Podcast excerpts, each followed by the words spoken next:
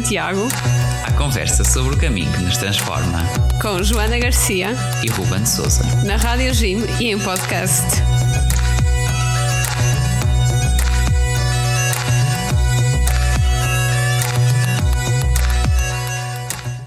Olá, sejam muito bem-vindos ao Reis de Santiago, o vosso podcast e programa na Rádio Jim sobre o caminho de Santiago. Olá a todos, sejam muito bem-vindos.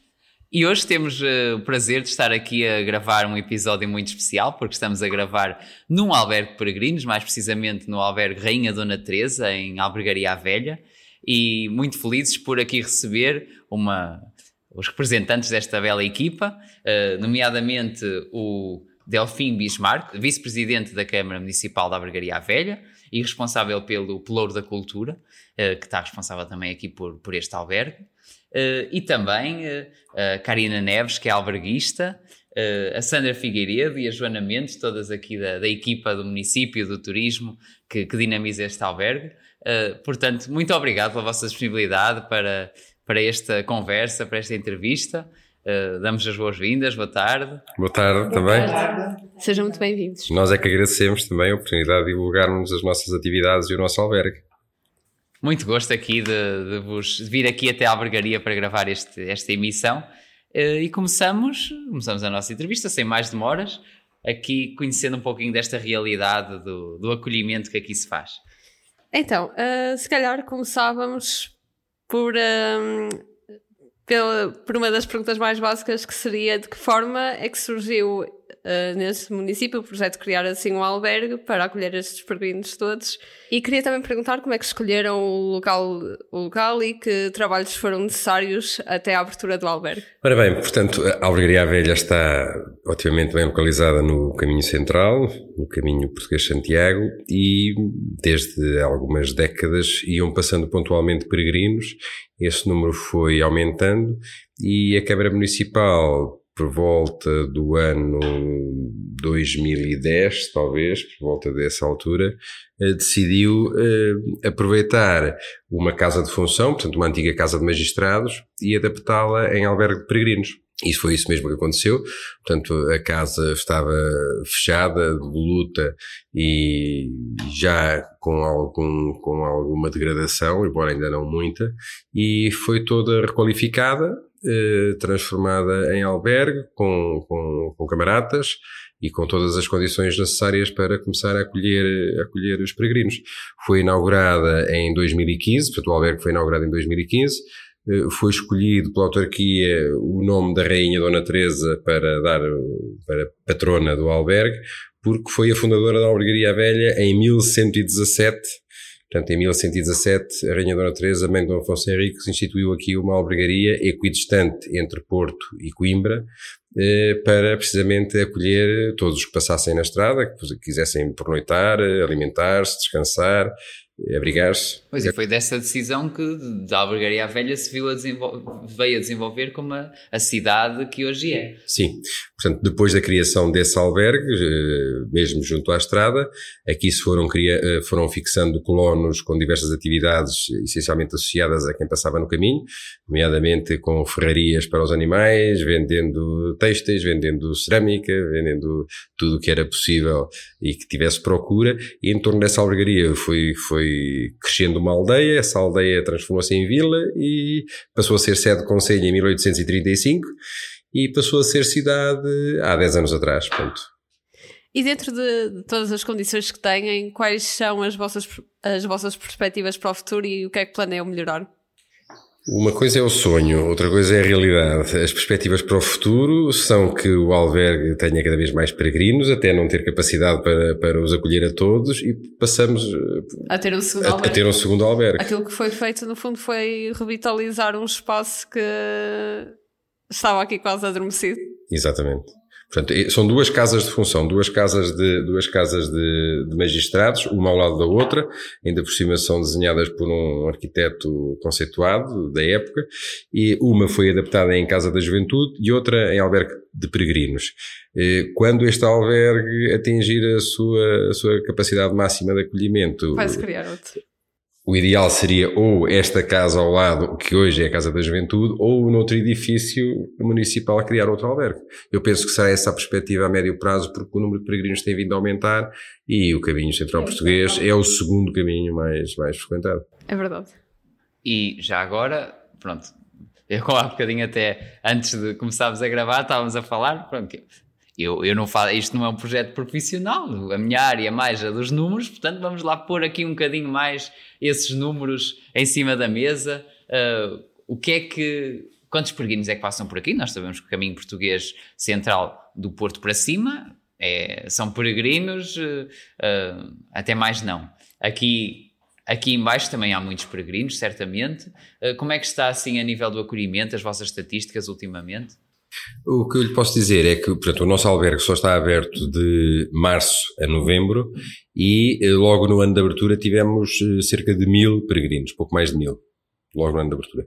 Depois temos andado nos 700, 800, 900, 800, houve dois, dois anos de interregno devido à pandemia de Covid-19 e o ano passado tivemos cerca de 700 peregrinos e este ano já vamos muito próximo dos 400. Portanto, eh, estamos a falar, eh, andar, eh, o número de peregrinos é sempre muito próximo do milhar, entre março e novembro.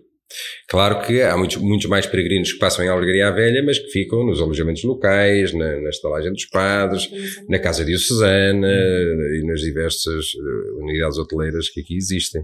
Só este ano já temos mais de praticamente 40 nacionalidades diferentes só aqui no nosso albergue mas ao todo, desde a abertura, já ultrapassámos a centena de nacionalidades. Uau! E quais é que são assim uh, as, mais, as mais dominantes? Não sei se é Portugal, naturalmente, não é? Não. E, não? não. As mais dominantes são, são, é, são os espanhóis. Os espanhóis é que têm, este ano até tem sido mais equilibrado, porque o número de espanhóis que já ficou desde março aqui hospedado neste albergue é de 68 para 64 portugueses, portanto é muito próximo. Mas nos outros anos o, só os espanhóis são o dobro da soma dos portugueses, dos franceses e dos alemães. Portanto, este ano é mais equilibrado, em terceiro são os alemães, com cerca de metade, em quarto norte-americanos também, com cerca de metade. Uhum e depois em quinto franceses, italianos, Países Baixos, Irlanda, são os europeus. Mas nota-se um, um, crescente número de peregrinos provenientes dos Estados Unidos da América. Muito bem. E assim as, as, nacionalidades mais exóticas ou mais inesperadas aí da vossa lista? Ah, desde a China, Coreia do Sul, Rússia, sei lá, Israel, as mais exóticas são sempre aquelas de fora da Europa, à partida claro. são mais, são mais Colômbia, Austrália, Brasil, Taiwan, mas uh, vá lá, no, no, top 10, para além dos, dos norte-americanos, estão os canadianos também. Uhum. Portanto, na, nas 10 principais nacionalidades de peregrinos que aqui frequentam o nosso albergue, uh, as duas não europeias são norte-americanos e canadianos. Então, este albergue tem capacidade máxima para 29 pessoas. Sentem que dentro de, dos tempos que estão a decorrer têm tido capacidade para acolher, eh, a procura tem eh, correspondido? Como é, que tu, como é que estão a conseguir lidar com isso dentro da situação? Uh, por exemplo, uh, quando nos meses de inverno o albergue, o albergue até, até está fechado, Uh, como é que solucionam situações caso não consigam acolher os peregrinos todos? Nos meses de inverno, quando o albergue está fechado, o, o número de peregrinos também é, é, residu é, é residual. Sim, e, demasiado. Sim. sim. e normalmente nessa altura os peregrinos procuram ou unidades hoteleiras eh, privadas ou eh, casa diocesana, ou quando não têm nada programado e vêm um pouco sem, sem destino definido, muitas vezes contactam a paróquia e a paróquia depois indica uma misericórdia ou alguém que, que os acolha. Mas são sempre números muito, muito pequenos.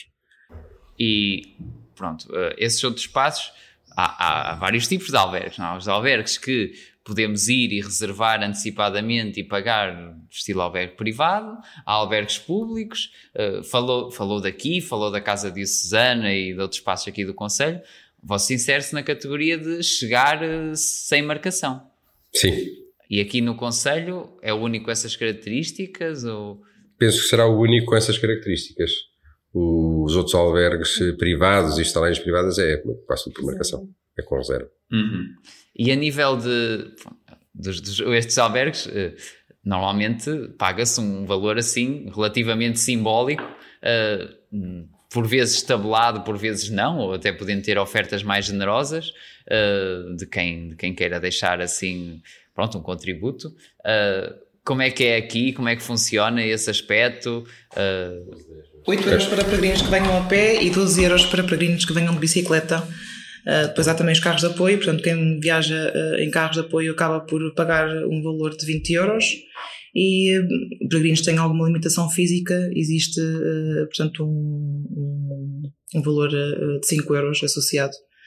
Mas, mas sim, normalmente eu costumo até dizer que os peregrinos aqui pagam quase que o preço de um café. Portanto, para os estrangeiros é, é realmente um valor simbólico para as condições que acabam por aqui ter. Sim, e mesmo para nós, quer dizer, comparado com o que se paga num qualquer albergue ou alojamento é local, não tem nada a ver e, e lá está também eh, até olhando, é pena não haver aqui o vídeo, porque se houvesse vídeo estaríamos a ver uma das ofertas que um peregrino deixou, não é? Se a, a, a, Karina, a Karina é aqui a alberguista, albergueira? Eu prefiro utilizar o termo albergueiro, ou albergueira. Eh, do que alberguista. Qual é a diferença? Eu acho, primeiro porque é a designação antiga do responsável pela albergaria que aqui existia, okay. mais por uma questão de tradição. O alberguista normalmente está mais associado aos albergues de montanha do que propriamente, na minha ótica, aos, aos do Santiago. E com a designação das pessoas que tinham albergarias em albergaria à velha, ao longo dos anos é a definição que aparece sempre na documentação histórica, é albergueiro ou albergueira. Portanto, eu prefiro manter essa, essa designação. Exato, também noutros lugares se fala dos, dos hospitaleiros ou hospitalários, mas aqui naturalmente que, tendo em conta o nome da, da cidade onde estamos, que valorizem mais a, a, esse termo, não é? Do, do albergueiro. Uh, e bem, e bem. Mas então, uh, falávamos agora da questão do, destas pequenas lembranças, e não devem de ser eh, poucas assim aqui pela, pela casa e pelo baú de memórias. Costumam ter assim. Uh, essa generosidade dos peregrinos, como é que costuma ser? Uh, sim, ou seja, depende, uh, depende dos peregrinos, depende um, do que eles tenham com eles. Há peregrinos que deixam coisas muito simbólicas, uh, como por exemplo aquele, aquele jogo que ali está com, com aqueles papéis, portanto é basicamente um xadrez, um jogo para uma pessoa conseguir desvendar de que forma é que pode colocar uh, portanto, aquilo operacional, ou seja, são coisas muito simbólicas. Ontem, como vocês podem ver, está aqui este objeto que eu ainda não sei muito bem o que é que é, portanto está em alemão. Para mim é, é, é, muito gratificante porque eu sei que o peregrino trazia uma mala mesmo muito, muito pequenina, portanto ter este objeto e tê-lo deixado aqui é, é, muito bom. Mas não quer dizer que aconteça sempre todos os dias, não é? Isto são coisas realmente que acontecem, mas eh, pronto, este ano se calhar é eh, talvez. Uh, não, ou seja, este ano posso talvez dizer que ah, tive origamis feitos por japoneses também, ou seja, são pequenas coisas que. Mas marcam sempre alguém. Sim, nós temos ali até na vitrine, na recepção, portanto, esses, essas pequenas lembranças que eles acabam por nos, nos deixar. Ontem e hoje, por acaso, foi realmente dois dias que. Foram dois dias que. São dois dias que, que temos. Tive estes dois objetos, como vocês podem ver, mas uh, são coisas muito simbólicas. Às vezes há peregrinos que uh, gostam de deixar. Uh, coisas, portanto, pequenas, pequenos ingredientes na, na dispensa portanto, da cozinha, e isso para mim é o mais importante. Quando eles perguntam o que é que podem dar ou o, que é que, o que é que podem fazer, aquilo que eu digo é, se quiserem, deixem comida, portanto, na, na cozinha, coisas que os peregrinos, entanto, vão usar, como, por exemplo, azeite, alguma especiaria específica, portanto, coisas que eles acabam por utilizar e deixam aí. E para mim é espetacular poder apresentar a, a, cozinha e dizer vocês podem utilizar tudo aquilo que tem aqui na cozinha e depois dizer isto aqui foi aquilo que foi deixado pelos peregrinos. Tenho também atenção e, um, e, e, gosto também de ter sempre disponível para os peregrinos, por exemplo, o café, uh, aveia. Uh, faço sempre, portanto, o chá, como vocês podem ver. Um chá muito bom, muito bom. Verdade. Estamos aqui todos a, a degustar e agradecemos. É, é, um chá que eu acabei por uh, começar uh, a fazer mais por causa dos peregrinos. Portanto, eles chegam aqui com algumas dores, não tem ciência nenhuma. é chá de? Nós, este aqui por acaso é limonete, este aqui eu fiz ontem porque o peregrino vinha com muitas dores na, na, na virilha. E, e então uh, são, digamos que, as mesinhas que eu aqui acabo por criar. Isto tudo começou realmente com as nossas laranjeiras, porque nós temos aqui uh, três laranjeiras na, no, no pátio exterior. Uh, no ano passado eu oferecia sempre sumo de laranja aos peregrinos, o que era espetacular, porque o sumo realmente é mesmo muito, muito bom. Posso dizer que é dos melhores sumos que eu já provei na minha vida, portanto, se para mim é muito bom, imagino para os peregrinos que normalmente não têm essa acessibilidade. Portanto, Temos cá a voltar.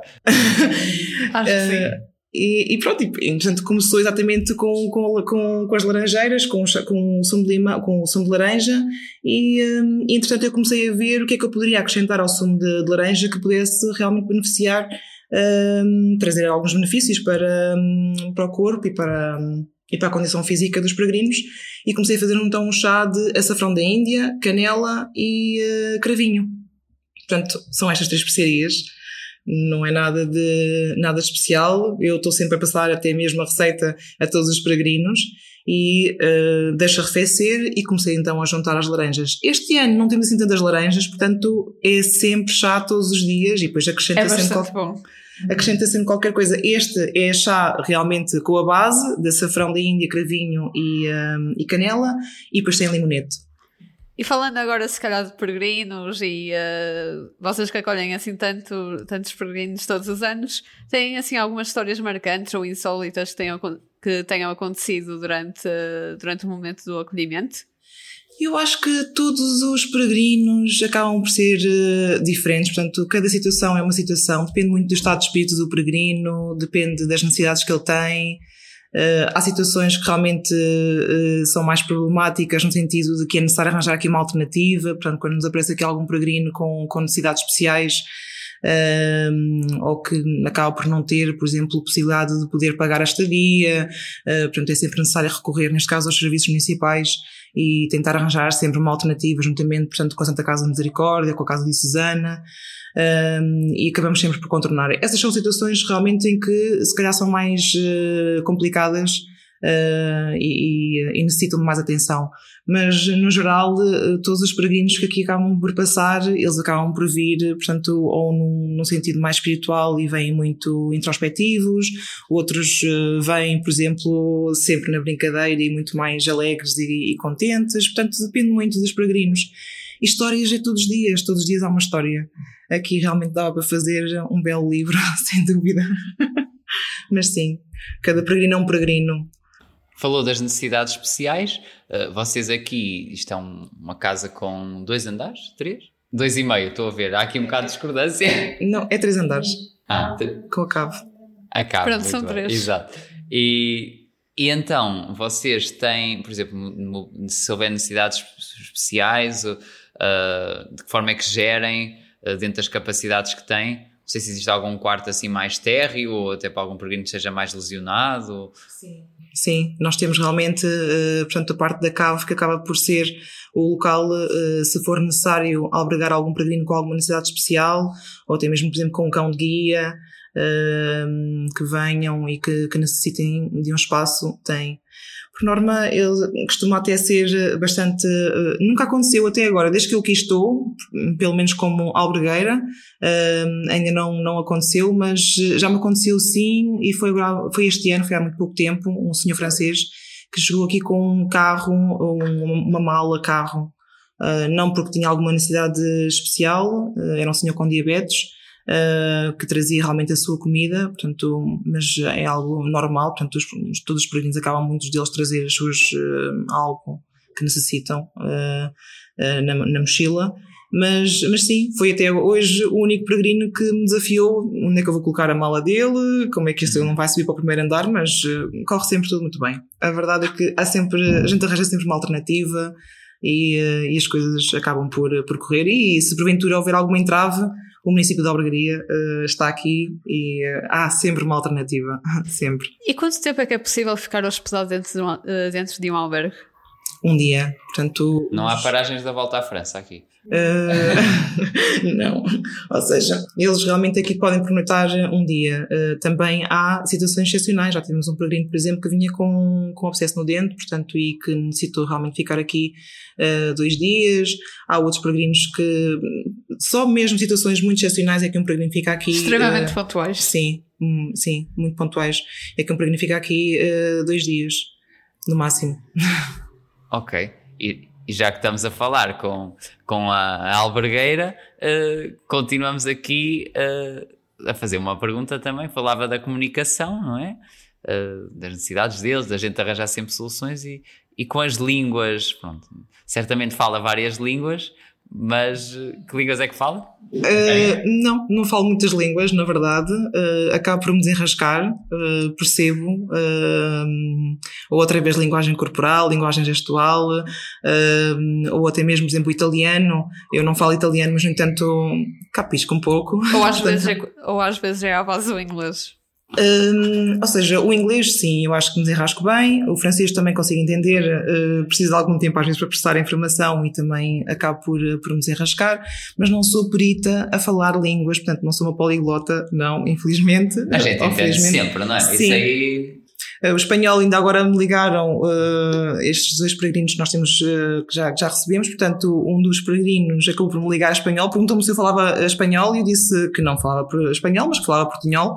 Portanto, se falarmos aquilo... um bocadinho mais devagar pode ser que eles entendam. Sim, sim. E vice-versa? Sim, é ou seja, eu acabo por realmente conseguirmos arrascar bem com as línguas. Eu acho que isso é, é muito bom, porque é importante nós conseguirmos compreender as necessidades dos peregrinos, mas não considero que seja para mim, e no meu, no meu ponto de vista, não considero que seja para mim realmente, uh, uh, ou seja, algo o mais importante. Acho que o importante é mesmo acolher o peregrino, saber como prestar todas as necessidades que ele tem. Portanto, se um peregrino tiver uma dor uh, numa determinada parte do corpo, nós vamos arranjar uma alternativa e o importante é eu saber. Para contornar a situação. Exatamente, saber o que é que, o que, é que ele tem. E, já me aconteceu chegar aqui polacos, sérvios, portanto, da República Checa, eu também não falo e alguns deles também não falam nem sequer inglês, uh, ou francês, ou português, portanto, e uma pessoa tenta se arrascar. E é engraçado. Isto acaba por acontecer. É muito engraçado, principalmente com os polacos. Isso acontece muito com os polacos. Os polacos falam muito pouco ah, uh, inglês. O inglês ainda não chegou lá, aquelas Ou o francês. É, é, é, diferente. Depois também depende das, das, idades. Portanto, há peregrinos que, que acabam por não ter assim tanta facilidade. Por exemplo, o alemão. Eu não falo alemão. Uh, no entanto, recebo aqui, por vezes, peregrinos que, que não falam também nem inglês nem francês e a gente desenrasca, a gente fala, eu falo um bocadinho inglês uh, e às vezes uh, exemplifico, ou então o Google Tradutor, por vezes também ajuda. Hoje em dia as aplicações de tradução por aí é, não dão muito jeito. Sim, sim, sim, sem dúvida. E mesmo os e-mails que a gente recebe, portanto, vê-se que eles tra traduzem através do Google Tradutor e depois acabam para enviar o e-mail em português. E é engraçado. Qual é a sensação de acolher peregrinos vindos de tantas partes do mundo muito diferentes? É super gratificante. Eu chego a casa todos os dias feliz. Não, eu, eu, ainda ontem comentei isto com, com os peregrinos que nós tivemos aqui, porque eu antes de ontem, há três dias atrás, é que cheguei a casa e, uh, e depois estava uma namorada a perguntar como é que tinha corrido o dia, porque eu não estava a dizer nada e ele achava que eu não tinha recebido peregrinos. Portanto, quando eu não recebo peregrinos, não parece que não é dia. Parece que é um dia assim muito. É, muito parado, pois. É um dia sem sal. e quando eu recebo peregrinos, há sempre qualquer coisa, há sempre um momento, uma situação. É, é, muito engraçado. Eu acho super gratificante e, adoro, adoro aquilo que faço, gosto imenso e sou feliz. Acho que também é muito importante. Isso depois também acaba por. Um, por ajudar por, muito. Sim, e, e, esta emoção também se transmite. Eles, eles, também, eles também percebem isso diferente. Portanto, há pequenas coisas que eu não consigo deixar de fazer. Portanto, eu antes de me ir embora não posso ir embora sem saber se os peregrinos estão bem, se não estão bem, se precisam de alguma coisa. Portanto, eu se vou para casa, uh, depois não fico bem, tenho que, parece que tenho que voltar. Já me aconteceu. Aconteceu aqui uma situação, por acaso, muito caricata. Uh, foi um dia que estava imenso, imenso vento. Uh, durante o dia estava pacífico, mas à noite fez imenso vento e eu estava em casa e acordei com uma ventania e pensei assim, ah, e as janelas do albergue devem estar abertas, portanto, as batentes ah, estariam sim. abertas. E eu pensei, e os verguinhos não devem estar a dormir nada. Então eram quatro e meia da manhã e eu tive que vir ao albergue só para confirmar se as janelas estavam fechadas e depois voltar para casa para dormir, senão não estava a conseguir dormir. Ou seja, Uau. são essas preocupações que, que eu tenho com eles e eu acho que isso também se reflete. Eles acabam por, por conseguir ver e, e perceber. Aqui também a autarquia, além disto ser um lugar de acolhimento, também uh, fazem aqui uh, apresentações, tertúlias sobre o caminho de Santiago. Uh, existe um, um ciclo. Inspirar caminhos. Inspirar caminhos, Inspirar exatamente. Caminhos. Pronto. E de onde é que surgiu essa iniciativa? Que temas é que têm abordado? Conte-nos um pouco. Essa iniciativa, essa iniciativa serviu nasceu do Serviço de Turismo, sugestão do Serviço de Turismo, e temos abordado diversas temáticas eh, com, com oradores fantásticos que nos vêm transmitir um pouco das suas experiências associadas ao caminho. Já tivemos desde autor, de, portanto, peregrinos e autores de livros sobre, sobre o caminho. Já tivemos técnicos de uma empresa, conceituada empresa de venda de material desportivo, a explicar que, que botas, que, que mochila, que, que corta-vento, jeito. que, que roupas ou que tipo de utensílios se deve levar e o que é que não se deve levar no caminho. Já tivemos sobre, com, com, precisamente com albergueiros, com voluntários albergueiros.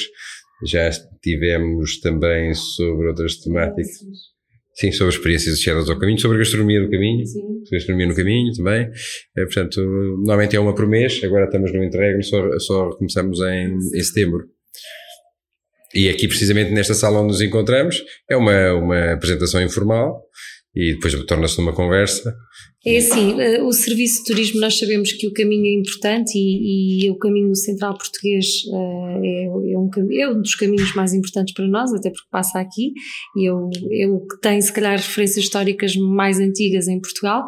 Um, ehm, e o desafio do serviço de turismo era não só potenciar o caminho e, e dar este, este conforto de criar o albergue e, e acolher aqui todo, todos os peregrinos, mas depois fazer iniciativas locais que as pessoas percebessem a envolvência e que tivessem outro tipo de experiências, mas envolvermos a nossa comunidade local nas experiências do caminho. Então, o albergue é uma sala de estar, uma vez por mês, com pessoas diferentes, com diferentes temas, como o Dr. Delfim disse, mas para a nossa comunidade local. E nós agora estendemos um bocadinho mais às escolas, a preocupação de explicar que existe um caminho, caminho este, desde os mais novos do, do pré-escolar até aos mais velhos, com, com o percurso, com, fazendo atividades também no, no próprio caminho.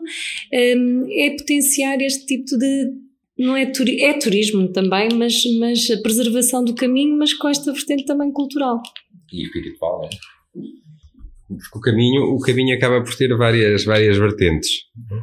É essencialmente um caminho uh, espiritual, religioso, e para outras pessoas é um desafio de, quase de lazer ou de aventura, ou de, cada um interpreta o seu caminho à sua maneira, não é?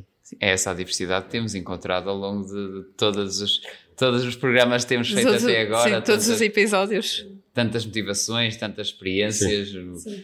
Aqui a questão da, de, esta questão do albergue e de potenciarmos o caminho também depois faz parte de uma estratégia que é um, política no sentido de valorizar ou não, porque o, o, caminho sempre existiu aqui, não é? Depois toda esta preocupação de o preservar, de o transmitir, de fazermos atividades cá, depende de quem está também. Nós tivemos a sorte de ter um historiador, que é o Dr. Delfim, e de eh, fazer com que as coisas também eh, sejam mais fáceis. A gente propõe as atividades e as coisas realizam-se a seguir, porque se percebe que envolvendo a comunidade, envolvendo as outras pessoas e envolvendo outro, outro tipo de instituições, nós conseguimos preservar e potenciar toda a história do caminho. E, e por isso esta questão de pertencermos à Federação do, do, do, do, do Portuguesa do Caminho de Santiago e de todas as atividades que vão surgindo e que o município de Albergaria velha se vai associando, não só em representações nacionais, como depois também internacionais, e, e é, é, é, importante porque hum, a forma de, de, de, criar identidade numa comunidade local é potenciar o que nós temos, e o caminho efetivamente nunca foi tão potenciado como tem sido ultimamente através das atividades que nós temos surgido. a Joana que é a nossa colega e colaboradora também de Serviço de Turismo um, e que tem sido a pessoa que mais apoia também a, a, na Carin e tem feito um trabalho excepcional na valorização e na, no Inspirar Caminhos, que é ela que também prepara as coisas, a Carin e a escolha dos, dos albergueiros, é. que não pode ser nem hospitaleiros nem alberguistas, isto é, tem ser, não é criteriosa, nós só tivemos dois até ao momento, tivemos mais os voluntários, mais os voluntários sim, mas tem de ser, e esta é a filosofia do, do, do serviço de turismo, a pessoa que, que tem este tipo de funções não é só saber receber bem, ela tem de estar disponível por todos os dias, é um, é um, é um peregrino diferente, vai ser um dia diferente, mas a albergaria tem isto da arte de bem receber e as pessoas têm de se sentir em casa. E por isso esta, esta casa e esta forma de estar Karine é uma pessoa extraordinária porque não só pela, pela maneira de ser, por ter já feito o caminho também, mas pela forma de receber. E o livro que nós temos ali, o livro de, de honra, digamos assim, em que os peregrinos depois também deixam uma mensagem no fim da sua estadia cá, tem sido só coisas mesmo muito boas, não só na, no acolhimento, no trato, na limpeza, na gestão. Isso também é uma forma de nos motivar a continuar a fazer este trabalho que temos feito.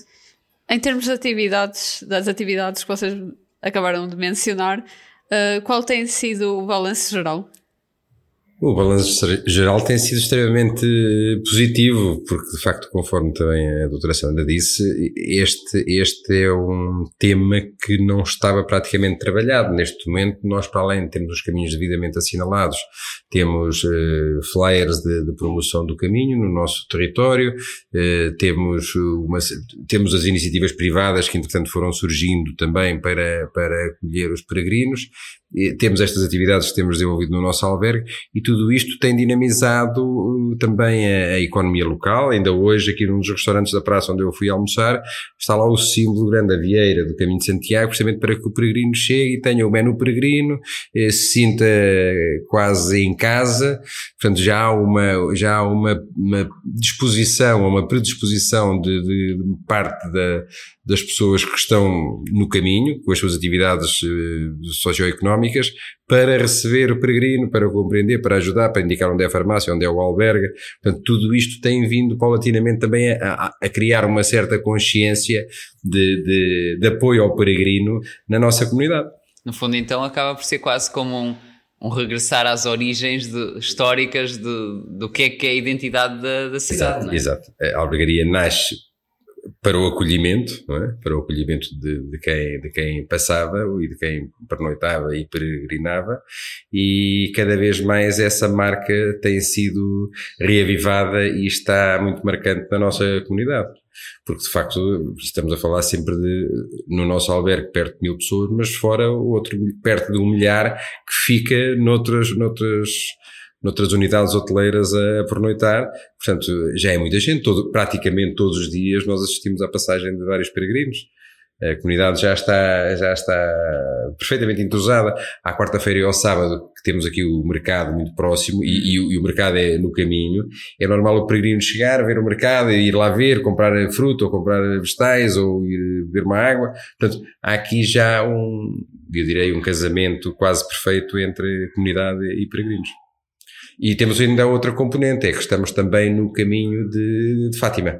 Portanto, também temos em sentido contrário praticamente todo o ano e com dois momentos mais altos eh, anuais, e aí são, são centenas de milhares de pessoas que passam. Sim, maio e outubro. É, é maio e outubro. É só, só quem vê eh, a quantidade de, de pessoas que passam é que consegue ter a noção desta dimensão, porque a maior parte do país que não esteja neste caminho eh, vê um programa na televisão e pensa, ah, é muita gente que vai, mas não é muita gente, é mesmo muita, muita, muita gente. É mais do que aquilo que parece, e no fundo estão a adotar aquela filosofia do se fôssemos nós a ir para outra cidade, se fôssemos nós os peregrinos, também íamos, também íamos gostar de ser, ser muito bem recebidos. Eu acho que isso é que nos distingue em termos de albergaria. É essa, é essa componente histórica, mas também a, a marca que nós vamos deixar na pessoa que vai passar, porque vai ser a forma como foi recebida. E nós não precisamos, aliás, os albergues não precisam de publicidade, eles estão abertos para fazer o seu, o seu propósito e ter o seu propósito. Mas aqui em albergaria nós sentimos que há muito passa-palavra e as pessoas falam do albergue por uma boa experiência e isso também nos deixa muito, muito felizes, não é? Que bom. E acho que não podíamos terminar melhor, de forma, melhor forma esta conversa. Uh, Bem-ajam aqui por todo o vosso empenho em valorizar o caminho. Uh, não se vê em todo lado. É, é mesmo, é mesmo uh, acho eu, aqui algo que, que marca o vosso conselho, a vossa, a vossa cidade Uh, e parabéns então por, por terem conseguido isto e, uh, e por este projeto e que continue e que os peregrinos continuem a aumentar uh, e a ser tão bem recebidos como nós aqui fomos. É verdade. Obrigada a nós. Obrigado a nós, em nome do município, muito obrigado. E ficamos por aqui então, agradecendo aos ouvintes também por que estão do outro lado. Já sabem o nosso convite todas as semanas. E não se esqueçam de nos seguir nas nossas redes sociais, Facebook, Instagram, estamos lá quase sempre. Exatamente, continuem a acompanhar a Rádio Gima, o podcast, caminharmos juntos e irmos falando desta realidade do caminho que nos transforma e, e do acolhimento também que nos transforma. Bom caminho. Bom caminho.